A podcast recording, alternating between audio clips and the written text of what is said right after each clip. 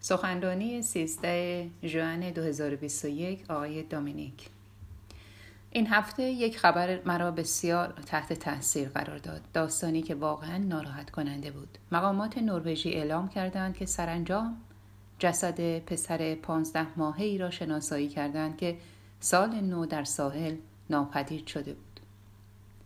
نام او آرتین ایران نژاد بود. او به همراه خانوادهش در اکتبر گذشته در دریا گم شدند زیرا در آخرین مرحله از سفر طولانی خود از ایران به عنوان پناهنده سعی داشتند از کانال عبور کنند. این داستان وحشتناک برای من تاثیر زیادی گذاشت زیرا کودک بسیار کم سن و سال بود و البته خانواده او نیز همچنین دچار این بحران شدند. سفری مشابه که بسیاری از اعضای خانواده کلیسایی ما نیز داشتند. درک اینکه چرا چنین اتفاقات غمانگیزی رخ می‌دهد بسیار دشوار است. در واقع حقیقت غمانگیز این است که این اتفاقات نبایستی بیفتد.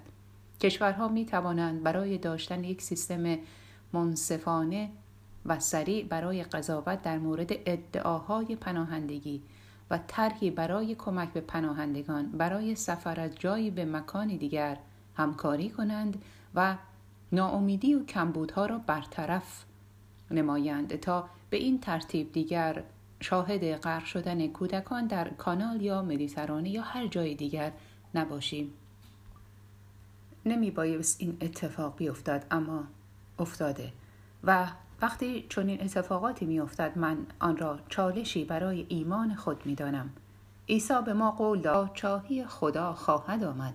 پاچاهی که عدالت و صلح در آن حاکم است و با این وجود در جهان بیش از هر زمان دیگر ناعدالتی و بیمهری دیده می شود زمان پاچاهی خدا کی خواهد بود؟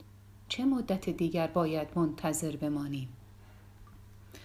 خب اگر گاهی اوقات چنین حسی دارید خواندن انجیل ما را امیدوار می کند عیسی می‌فهمد و می‌داند که کار کردن و انتظار برای پاچاهی خدا سخت است. این همان چیزی است که مسئله امروز صبح یعنی انتظار برای پاچاهی خداست. عیسی به ما می‌گوید که پاچاهی خدا بگونه است که کسی دانه ها را روی زمین پراکنده می کند و شب و روز می خوابد و بلند می شود و دانه ها جوانه می‌زنند و رشد می کنند. او نمی‌داند چگونه. این مثل برای درک این موضوع یعنی زمان آمدن عیسی مسیح مفید است. همانطور که می‌دانید عیسی بیشتر خدمت, خدمت خود را در حومه شهر میگذراند با این کار او زندگی شبیه به اکثر قریب به اتفاق مردم داشت امروز حدود 55 درصد از مردم در سراسر جهان در مناطق شهری زندگی می کنند.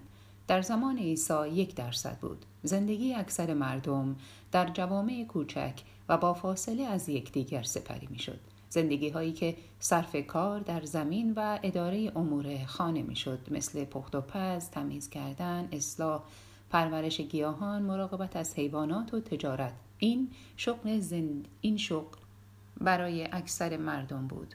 پس تصادفی نیست که های حضرت عیسی مملو از مردمی است که میکارند و محصول می‌خرند. حیوانات و خانه های خود را نگهداری می کنند. من فکر می کنم که عیسی تمثیل های خود را با چیزهای آشنا در زندگی بیان می کند زیرا می‌خواست مردم درک کنند که این داستان ها مربوط به همان چیزهای معمولی روزمره است. پاچاهی خدا با کسی که بذر می کارد مقایسه می شود زیرا کاشت بذر و غذایی که تولید می شود مربوط به پاچاهی خداست. خدا مراقب است که دانه ها رشد کنند یا نه. و در پادشاهی او مردم لازم نیست که نگران اینکه چه اتفاقی می افتد باشند. و اما به سوال اصلیمون برگردیم. اینکه پاچاهی خدا کی اتفاق می افتد و سرانجام چه زمان محصول دست بشر رشد خواهد کرد؟ همانطور که شنیدیم عیسی به ما گفت که پاچاهی خدا مانند این است که کسی بعض را روی زمین پراکنده کند و شب و روز بخوابد و بلند شود و دانه جوانه بزند و رشد کند.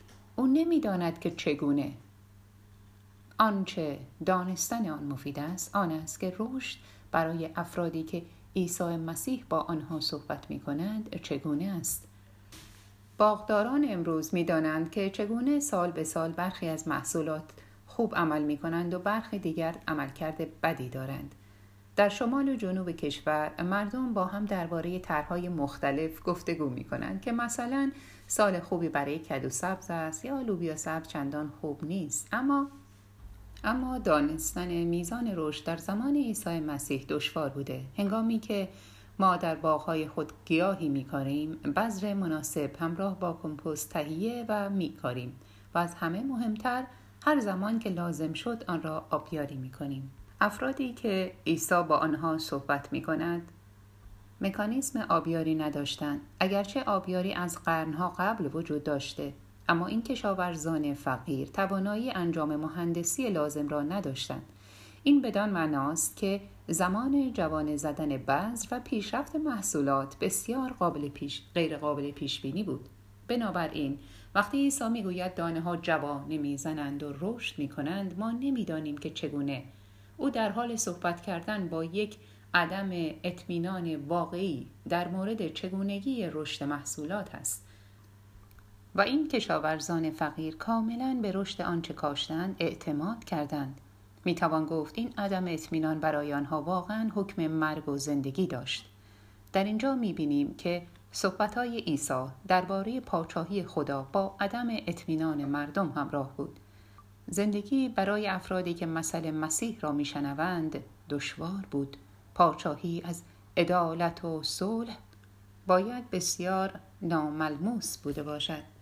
برای ما نیز به ویژه هنگامی که بیعدالتی هایی مانند مرگ آرتین ایران نژاد را در نظر بگیریم ممکن است به نظر برسد که پاچاهی خدا بسیار بعید است.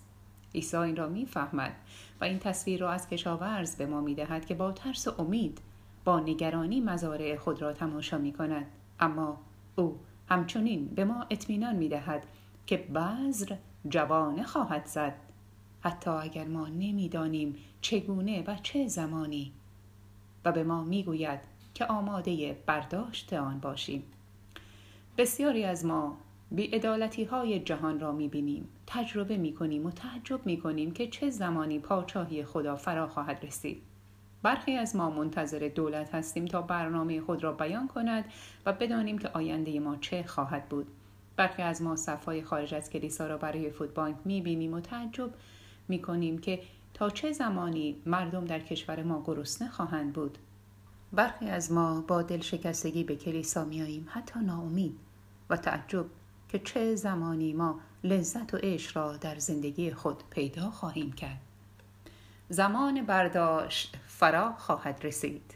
آن دانه های کوچکی که ما برای عدالت و صلح میکاریم جوانه می‌زنند و به قدرت خدا شکوفا می‌شوند.